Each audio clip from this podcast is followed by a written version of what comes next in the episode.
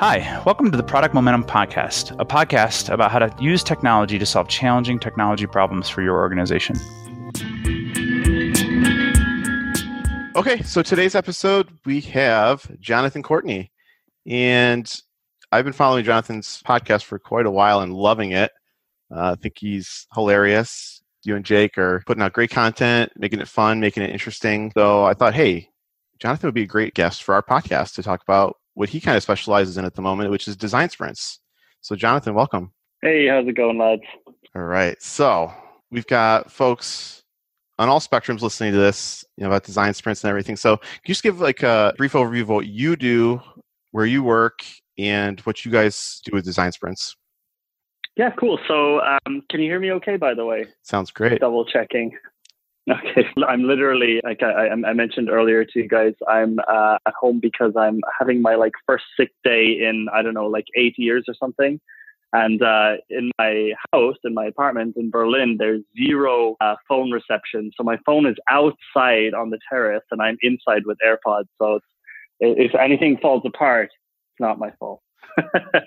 You know, people should know it's your first sick day with a baby, which is a whole different world. Yeah, it's intense. Yeah, it's hard to just like kind of enjoy. I remember before I used to just be really able to, you know, just enjoy it and watch stupid shit on TV or play video games. But now it's not as relaxing, but it's still fun.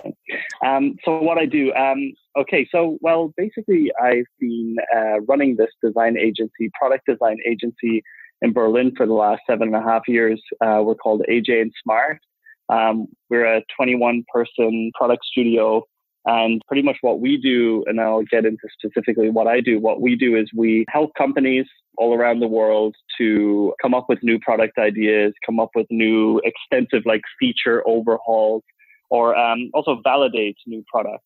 Yeah, the main way we are doing that, or the main system for doing that, is sort of like a custom version of the design sprint process, and originally was taken from the book Sprint by Jake Knapp, and we sort of adapted it to the agency and let's say corporate product design world. And so what I do kind of on a weekly basis or on a daily basis is either kind of building out the product teams within AJ&Smart, or working with different companies, help them define sort of what their product goals are, and basically everything with the word product related to it. And when I say product, I should say I'm always talking about digital products rather than, you know, cups or tables or something, because I always get the question, oh, but what about a design sprint for physical products? And I'm like, we're on a digital product or UX podcast here, so don't ask me about the physical product thing. Someone always wants to, though. How many design sprints have you actually run? I think I've heard that number bounced around on some of your podcasts, and I'm just curious, how many have you run now? So pretty much, I think probably well over 200 at this point, because us as a company, you know, we run them in parallel. So we often have two running in parallel, and pretty much have since late 2015. So that's been going on for, you know, about 4 years now. And me personally, I don't know, maybe around 100 probably at this point, I would say. And you run them for about a week, right? So it's quite a bit of time. Yeah, so it's a lot of sprints. We actually run them a little bit differently now than we used to a few years ago. So the way we sell, let's say we don't run them differently, but we sell the package of the design sprint differently. So we only allow customers to book a 4-week package from us now. And so we do like a week 0, we call it. And on week 0, we just do some prep. We call the stakeholders from that company. We try to understand what their challenge is a little bit more clearly. It's not about user research. It's just about understanding the challenge more clearly and sort of the politics that are going to be happening in that company. And then we have week 1, and this is just the design sprint pretty much. We run a design sprint.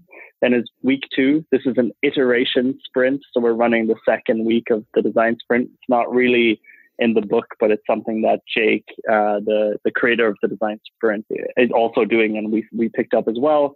And then there's week 3, which is then sort of like the, you know, just delivering all of the stuff that came up in the design sprint to that company. So even though in the past we used to sell sort of 1-week standalone sprints, I see the first week of a sprint being like, going into a dark room and throwing a dart and not knowing where it's going to land.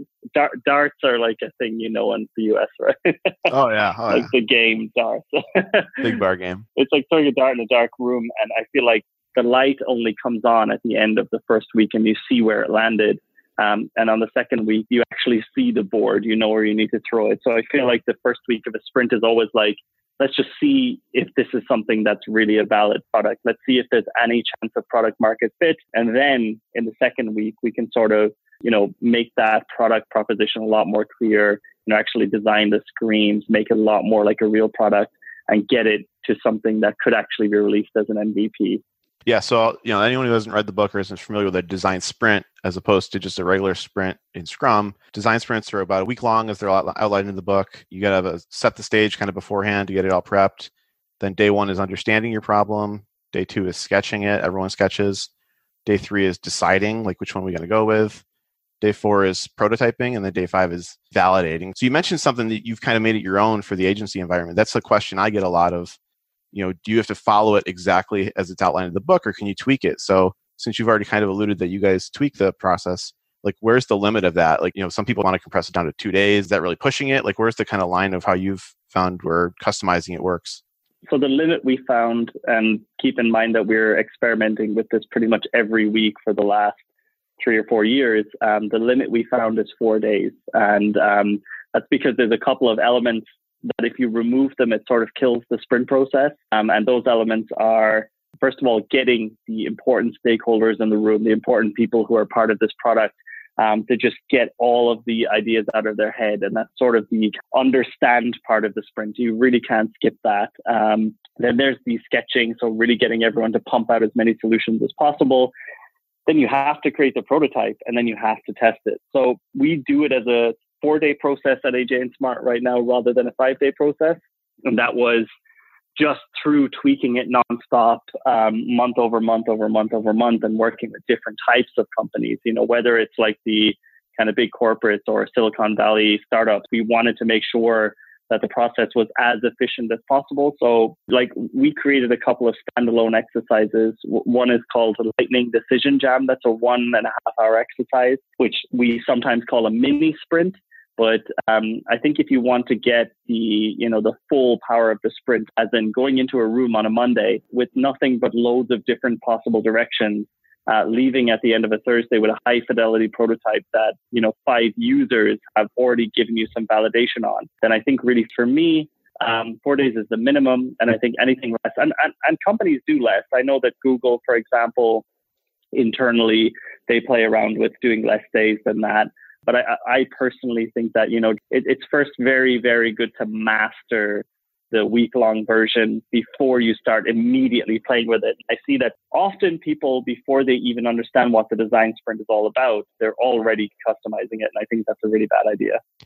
I think that's really good advice. Just start out with how it is laid out and then based on what's working for you guys, tweak it from there. So the other question I get a ton is, and it's great that we're getting this all out there. For example, we have a new idea for a product line out here from a company. Is that the fit for a design sprint, or like what should a design sprint be used for? Because I see it being kind of seen as like a hammer and everything's a nail. Yeah, so you're right. It isn't good for everything. So, I mean, I'll just tell you kind of because I train also the sales team at AJ&Smart in this question. Also because we don't want to get projects where it doesn't make sense to do a design sprint, or it's completely for us because we'll be in a sprint that we actually can't complete. And then, you know, we would just have to give the money back. So the way we see it is that it needs to be a big enough problem to warrant running a design sprint. And a big enough problem is a new product line. Just like you said, yes, a design sprint would be good for this. So if it's something that has a lot of potential different people who would be involved in creating it, and it's just blurry, there's no clear direction for it yet, that's a perfect design sprint proposition. So that would be something like, we have like this technology, or we have this gut feeling that this could be an interesting product, but we don't really know what it is. Like we know there's this customer problem, but we don't really know what the product could be. So design sprints are really great for that, for getting some clarity on it. They're also good for, you know, a common thing is like if you have a product that's been out there for a while, and it's been targeting like a niche market and you want to make it into a mainstream product. Like we've done this for banks or for a lot of startups who've been tech focused at first and now want to go for a bigger mainstream market, which means the entire product has to be ripped apart. So it's a big enough problem.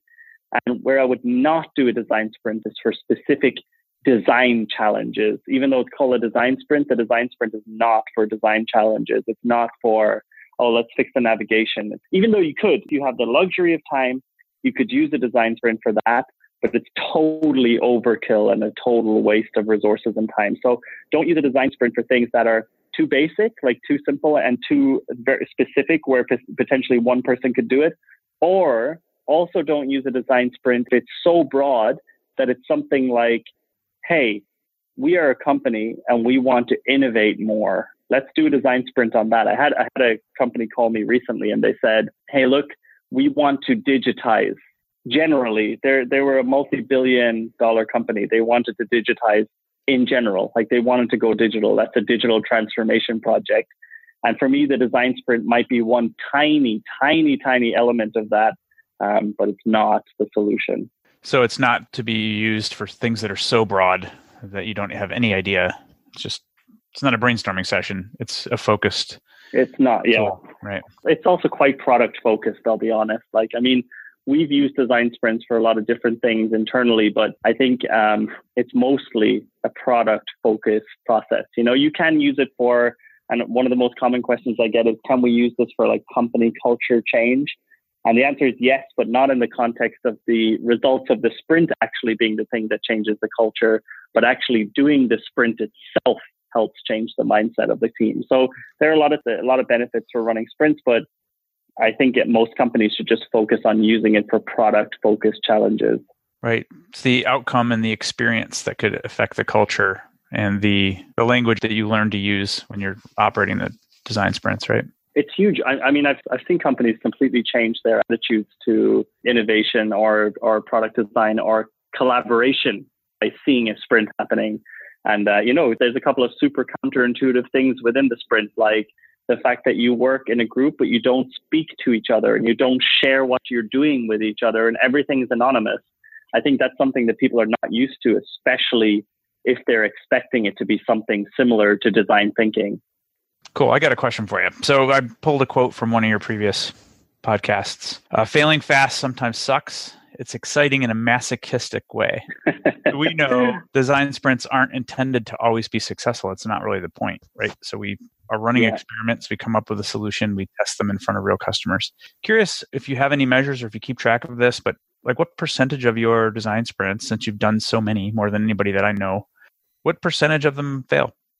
That's a really good question. So I would say that in the beginning, a lot more of them failed than they did now. I think AJ&Smart is a bad example because we've built a company around being excellent at validating products. So we have gotten to the point with a couple of clients where we will say to them, you know, at the end of week one, that's why we have the 2 weeks so that we can pivot within the work that we're doing. So it has definitely happened. In fact, it happened 2 weeks ago. That we started a sprint. And at the end of the first week, we said to them, okay, this is not a product. Like, you shouldn't bring this to the market. It's too risky. It seems like you think people want this, but actually no one wants it. And our recommendation would be to go in a different direction. So in the old AJ&Smart way of selling individual sprints, that would have been a fail.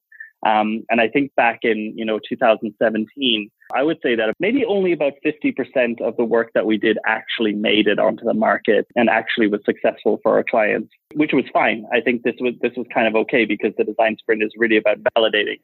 But now that we've, built really excellent product teams and now that we've really focused in on, making the process a bit longer to make sure that these products actually come out.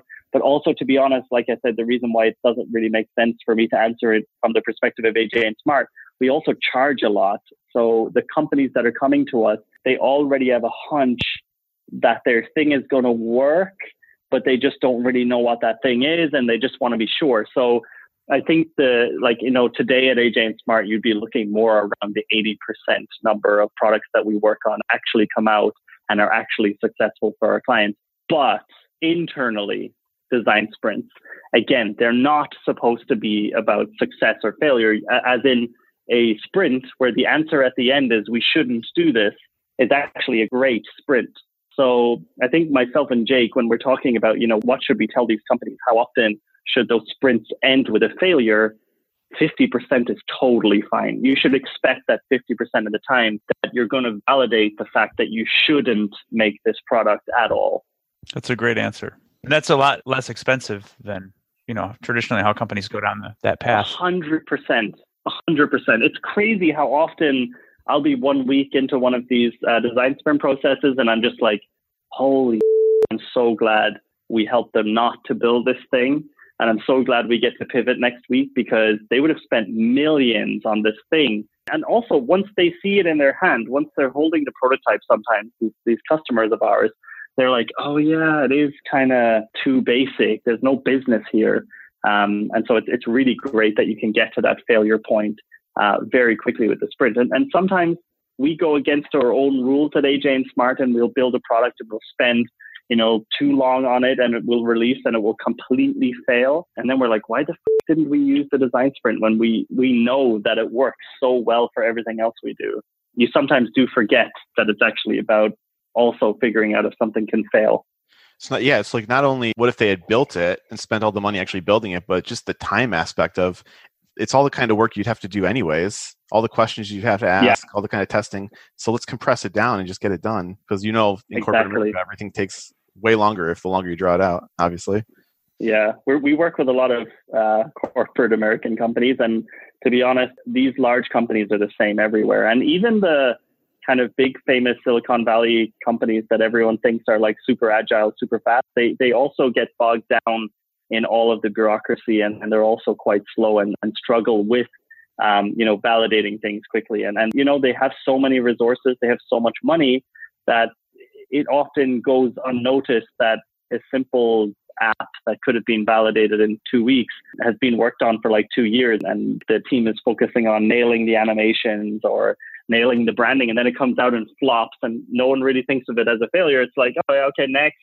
And I think that's also why the design sprint kind of, went from being, oh, this could be a nice little fun trend for a while, being as much a part of the kind of design systems within these companies as design thinking claimed to be, or kind of like user-centered design. So I think it's because of what you said, because of like these large corporates just being so unbelievably slow that the design sprint is coming in as like at least a small bit of an antidote to that. Right.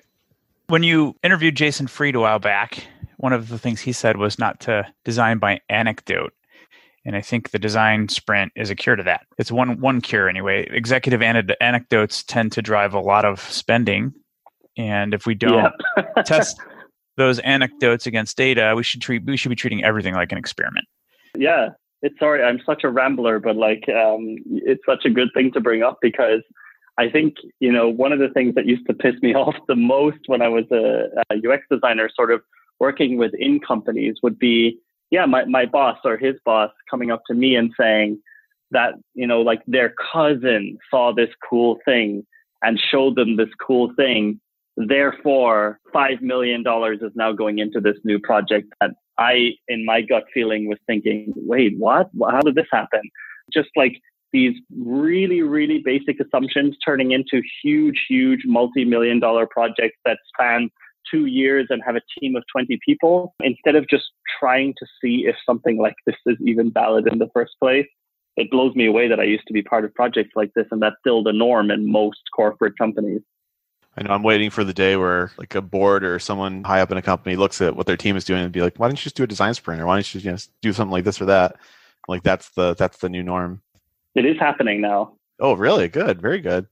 Yeah, for sure.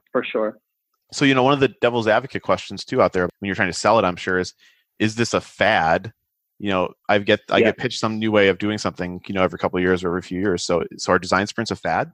So this is even we devil's advocate ourselves every few months and we put a video on YouTube called, is this a fad or is this a trend? And we do almost like a temperature check on the design sprint. So I think I can answer pretty easily why it's not. So I think a lot of trends and a lot of design trends and a lot of kind of, snake oil quick fixes are generally easy things. They're generally, like it sounds like, quick fixes. The design sprint process is in no way easy. It's actually much more difficult than what designers are used to having to do. Much more energy draining, much more intense, and a lot more communication with stakeholders has to happen.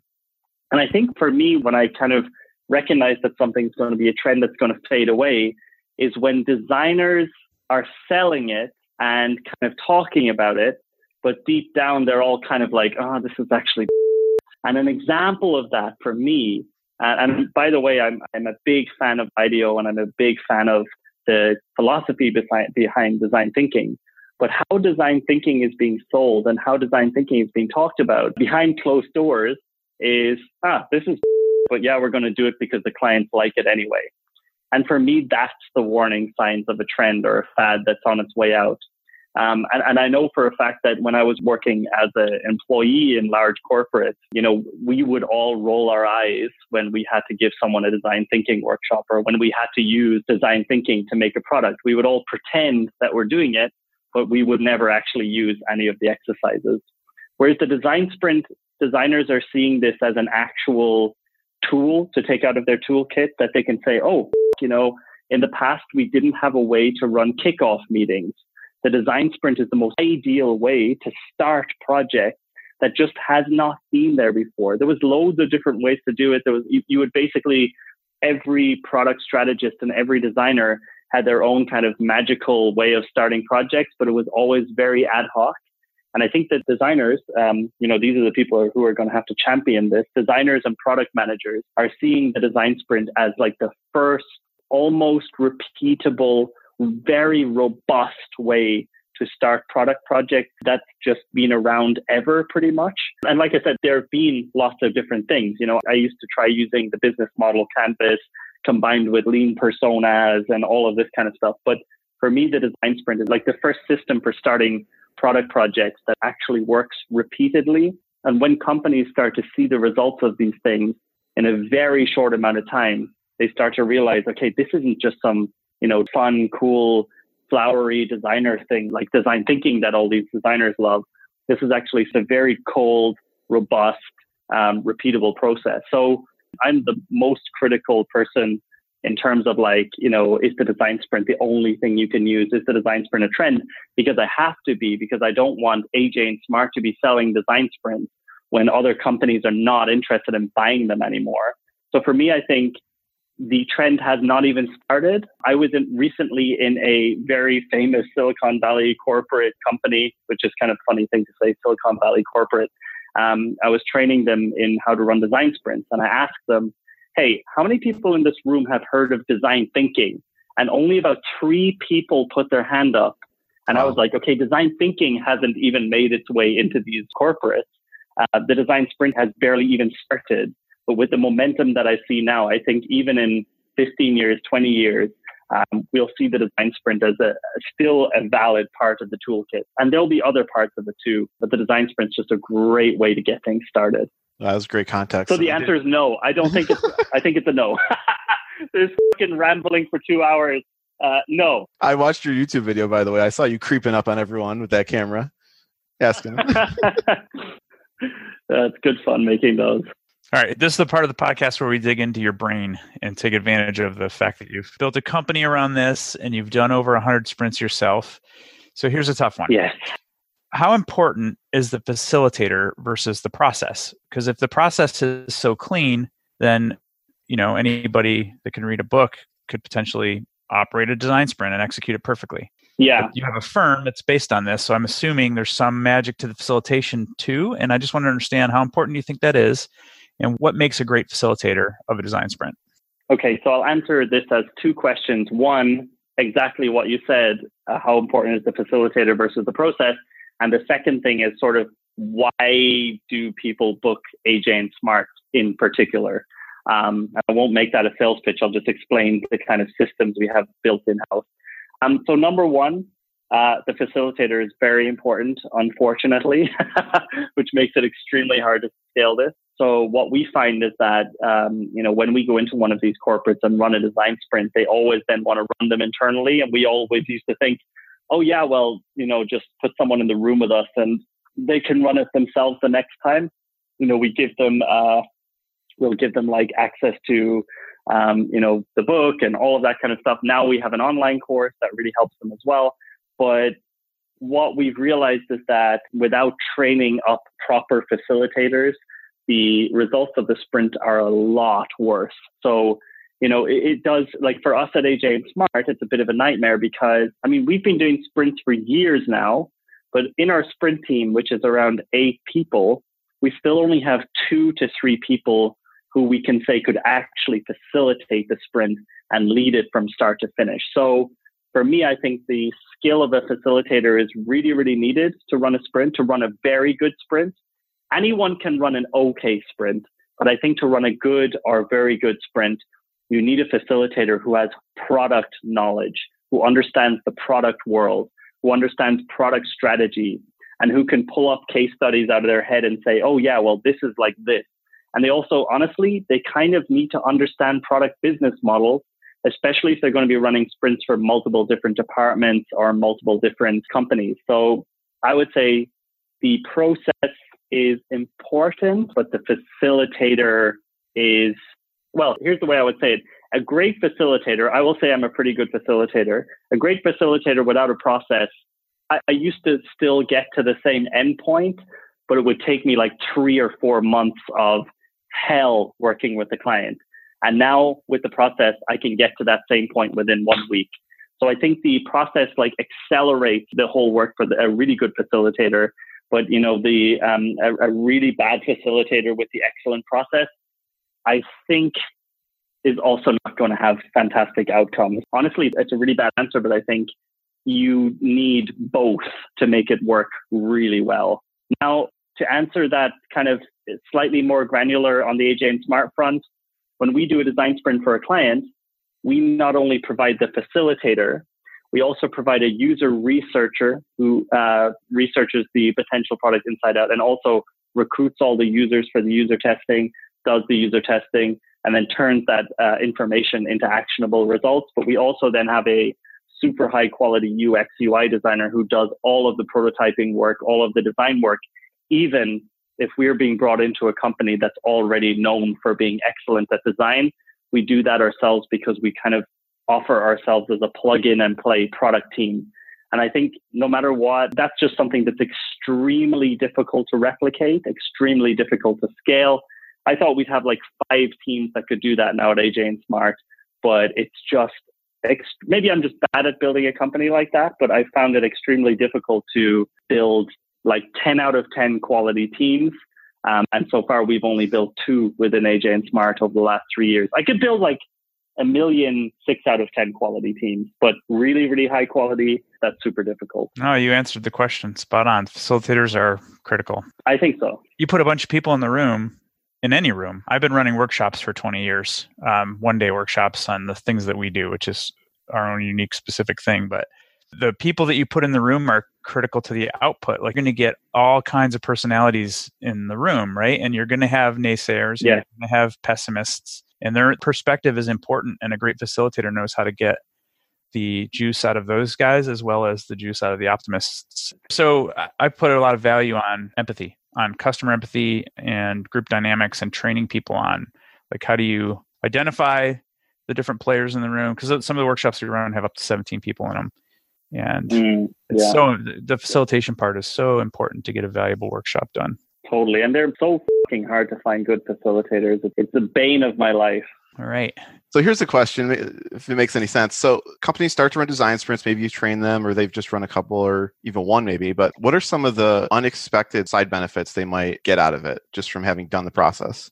So the same thing pretty much happens every time. And I'm always so excited by it. So first of all, what will happen is we'll go into a company and we'll, you know, work with a product team in there. We'll work on a new product. We'll help them get that out faster than they've ever gotten out before. And then basically what starts to happen is other teams, you know, non-product teams like sales or HR or customer support, or who was I talking to last week? There was this team, it was a really unexpected phone call. I don't know, it was some sort of like operations within the company. Anyway, these teams, without us doing any advertising or anything at all, they hear about how quickly this worked. And they hear that, like, we managed to get some of these troublemaker stakeholders into a room and get ideas out of them and have them basically sign off on things without micromanaging the shit out of it, which is basically a thing that used to be a huge problem for us at AJ&Smart. Is we would work with a big company and we would never be able to get a sign off on the design because these managers would keep asking you for last minute changes. So anyway, because of the design sprint, we're able to get all of this stuff done super quickly, have that product come out really quickly, and also with less stress. And other people started to get jealous that they were able to get this done, and they get super curious. And they start to learn the design sprints themselves using our YouTube channel or buying our courses or something like that.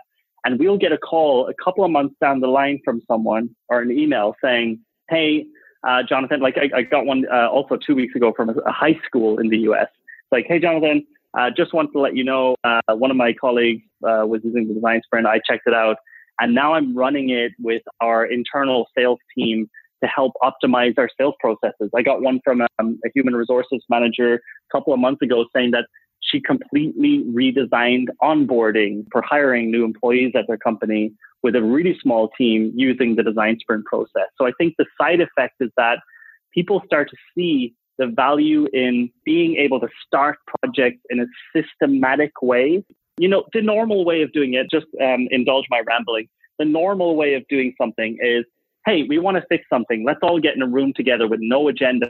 Or we try to have an agenda, but really it's not an agenda. And then at the end of the day, the result of that meeting is let's have another meeting. With the design sprint process, what the human resources manager can say is, hey, you two, can we sit down next week? I just need you Monday, Tuesday. I'm going to facilitate or I'm going to bring in a facilitator. And by Thursday, we're going to have a little bit of a prototype of an experiment I want to try out. And that for me and that for these people is kind of mind-blowing and extremely liberating. And also something that for the first time they get to actually do things and work on things that are very visible and show it to their seniors, show it to their bosses. And so I think one of the biggest side effects is just people start to see the value in having a structured process for starting new projects when it's within a group, and they just start to do it themselves without any intervention, without any begging.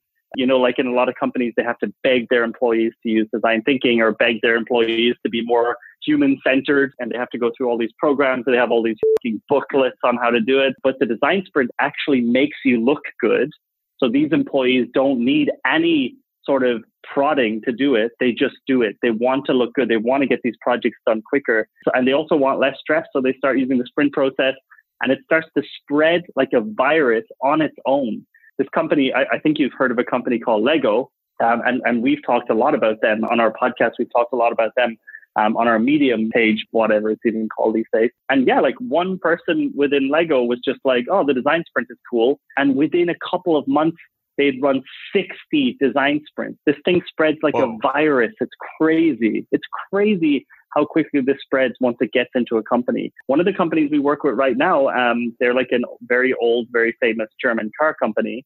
We just ran one sprint with them in November, and now there's no chance that we can keep up with the amount of teams that are calling us without the other teams knowing that they're calling us, right? They're like, we want to run a sprint on this, on this, on this, on this. And after the first sprint, it's often non-product related challenges they're calling us for. For example, I'm often called to do the let's say these bigger corporates that have a board or investors, I'm asked to come in and facilitate like a Lightning Decision Jam or a mini sprint for their quarterly annual review meetings and stuff like that. It's crazy. It just spreads like crazy. You don't need to tell anybody anything. They look behind the design sprint, see the principles that are involved and start trying to apply it to their own work. So it just spreads. That's the side effect. It spreads on its own without designers having to kind of beg people to be interested. You know, like designers, our job every day at companies used to be, please care about the users, please care about usability. And now I don't need to do anything because they want to do this stuff. It's really interesting. That's so amazing. Cool. Yeah. 60 sprints. Holy cow. Yeah. I got thousands of yeah, it's crazy. Around my house right now. These kids. It's working. I have one last question for you. I actually have a whole bunch, but just to be respectful of your time, because we promised you only an hour. No worries. It's been really fun. Thanks a lot for inviting me on as well. No, no worries. You talk about innovation a lot. I think your opening episode was about innovation, and the next to last one was about innovation as well. And I just want to understand, of all the things you've learned, the goal of the design sprint is to create innovation and put it in the world, right? How do you define that word, innovation? So I would say that for me, the goal of the design sprint is not to create innovation and put it in the world.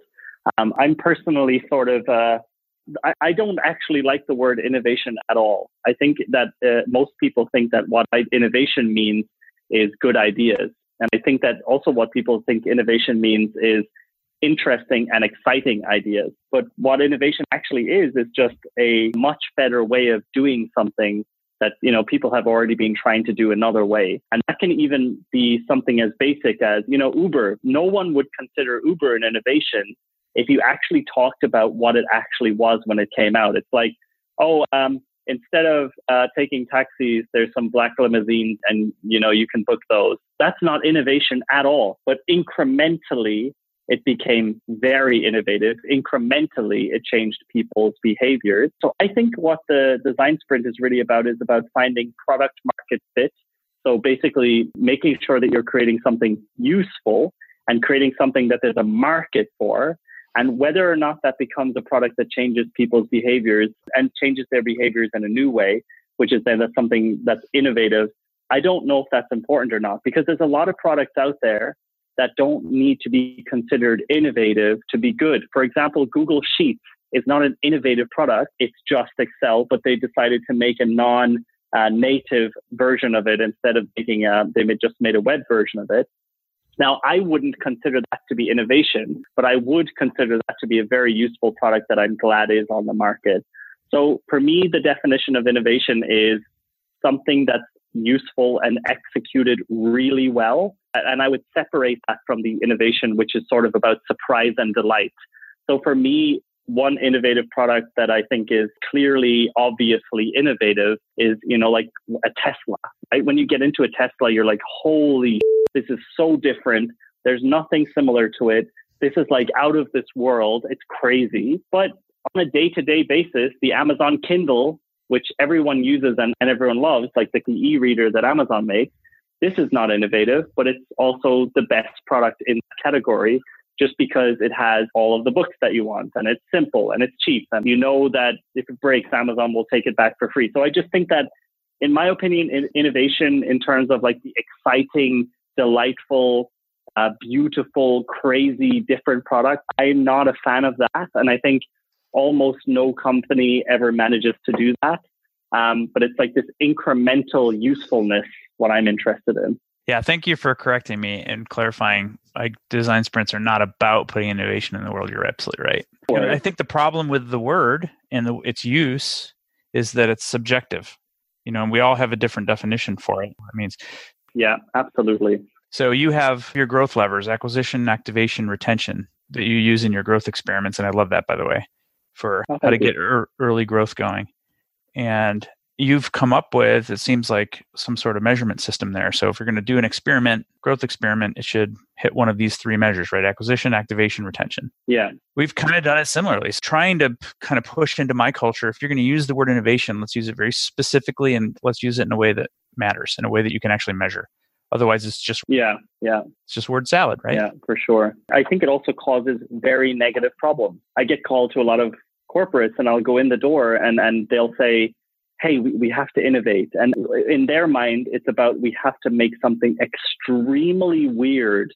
And often it's like, for them, innovation is having a crazy HoloLens 2 app or something like that. And often they're just doing it as a vanity project so that they hope the people who would want to work in that company will just think that they're doing cool stuff. So I know a lot of companies who are the opposite of creating useful things and they just create boring stuff, which is totally fine, but they're kind of self-conscious about their brand and try to do crazy, cool, weird, wacky stuff that they do in their innovation lab. And I have like no respect for any of that, even though I really find it fun to work on those projects if the team will admit that it's also just... Ouch. Painfully honest. It's awesome. It's so true, though. Like the amount of companies that I know that just have these innovation labs and they're like, oh, we're going to do this cool thing. And it's like you sit in the car, but you'll see all these holograms. And I'm like, okay, as long as you know this is just a vanity thing for the internet, we'll work on it. But if you think this is actually useful, I don't want to be part of it. Yeah. Put AR on it and we'll call it an innovation, right? Yeah, exactly. That was all of 2018. Yeah, right? AR/VR. So living in Europe now for 10 years, I'm just curious, pulling this just back to design in general now, do you think Europe thinks about building product or designing for product differently than North America? Do you see any kind of like intricacies there? I think that, if I'm being super honest, I know that Germany used to be sort of the place, the greatest design and engineering center in the world, and Switzerland as well. But I think today, all of that is happening in North America. I think that the most interesting product work is happening in North America. And I think that at the moment, unfortunately, Europe is lagging behind and following more than leading. So I don't really see anything interesting coming out of Europe at the moment. I've been saying that actually for a few years now. And I'm not going to hold back as well. I just think that I'm not inspired by what's happening in Europe at the moment. And obviously, when we work with European companies, I try to do the best work possible to pull them out of that and stop this sort of cloning mentality or this sort of weird, there's just a weird vibe in Europe that the only thing that matters is what's happening in the US and we're just going to clone it. Like yesterday, I was looking up one of these Casper mattresses, and they're like these mattress in a box things that you hear on every podcast. Casper, right? Okay. Oh yeah. I've got one similar to it. And I searched for it. And of course I found the 30 other US clones, but the US clones at least try to slightly do things differently. The German clones, there's one called Felix. There's one, it's the same website with the logo changed. And in some cases, accidentally using some of the same photo. Like it's ridiculous. This for me personifies what's currently happening in Europe. In a lot of cases, it's just we wait to see what happens in the US. And if it works in the US, then we might try to make our own cloned version of it or nothing. So I would say that design is not in an interesting state right now in Europe. And I know a lot of people in my industry would agree. What's funny with those mattresses is if you actually buy one, they wrap them so tight when you cut it open. If you're not careful, it flies open and it's like a roundhouse face. That's so cool. I love that. All right. Most important question of the day. You're an Irishman living in Germany. Who drinks more beer? The Germans or the Irish? The Germans drink more beer overall, if you would look on a weekly basis, but the Irish drink more beer in one go. So for example, you almost never meet a super drunk German person puking on the street or fighting someone. But whenever I go back and visit my family in Ireland, it's like night one, I go out and I see, people fighting, puking, like every possible imaginable. That doesn't happen in Germany because there's no closing times to the clubs or the bars. In Ireland, everything closes at the same time. So it's like, hey, all drunk people go out onto the street and see what happens. I think Germans drink more and do more drugs, but in a more moderate way. The line is blackout drunk, Sean. That's the great line. Answer. Great answer. Exactly. All right. We have one question we ask all of our interviewees as well, and it's what's the number one book you're recommending right now? And obviously we know Design Sprint, that's the obvious one. And we recommend that one as well. So it's a great book. Imagine if I just recommended that book, how boring an answer that would be. The Design Sprint. How about that? Bye. Good talk. Currently, I'm really enjoying Blitz Scaling by Reed Hoffman. I didn't really think about this before you asked it, but that's the book I'm really, really liking at the moment. Okay. And it's just about how the behind the scenes of these hyper-growth Silicon Valley startups, but from the positive perspective, because I think that everyone's only reading about the negative aspects of hyper-growth at the moment, which are more obvious than the positive ones. And so I think it's a book on, what are the positives and what are the mechanisms behind hyper-growth when it comes to Silicon Valley and also China. Cool. Great answer. Good book. We'll put links to all that in our transcript and write-up. Is there anything that you want to plug? Not really. Just follow me on Instagram @JIceCream and say hi. And listen to my podcast, which comes out every week, not once a month like these lazy. It's called The Product Breakfast Club, and it's very product focused. And coming up, we have the VP of Product Design at Facebook, which is going to be an interesting one. Fantastic. Oh, sweet. I highly recommend it as well. I've not listened to all of your episodes, but I've listened to most of them. And I love your opening. It's a comedy show, kind of. It really is. It's rambling, That's a fair warning, right? Very rambling. Oh, yeah. But it's good. Content's always good. You always have some great thoughts on there. And you have the best opening of any podcast ever. It's called for every time. Thank you. Always have a vocal trumpet or a, you know, something to make it interesting. We actually got the, her name is Julie Zhu, the VP of Product Design. We actually got her to sing the podcast song us, which was great. It was really cool. All right, man. Well, Jonathan, that's what I'm plugging. This is an amazing episode. I think it's the first time we've been roasted on our own show, so that was great. So we really appreciate you joining us today. I hope you guys have enough time to write up the transcript in an entire month. Jesus. I hope a month is enough to write the transcript, guys. No, this is good. This is great. This is Josh. We have to change our rating on Apple. It's really fun, guys. Get the M in there. You know what? I just don't do that. I don't know. It seems to somehow happen automatically sometimes. I don't know how that happens. Interesting. Apple. Yeah. All right. Yeah, I don't know. What are you up to, Apple?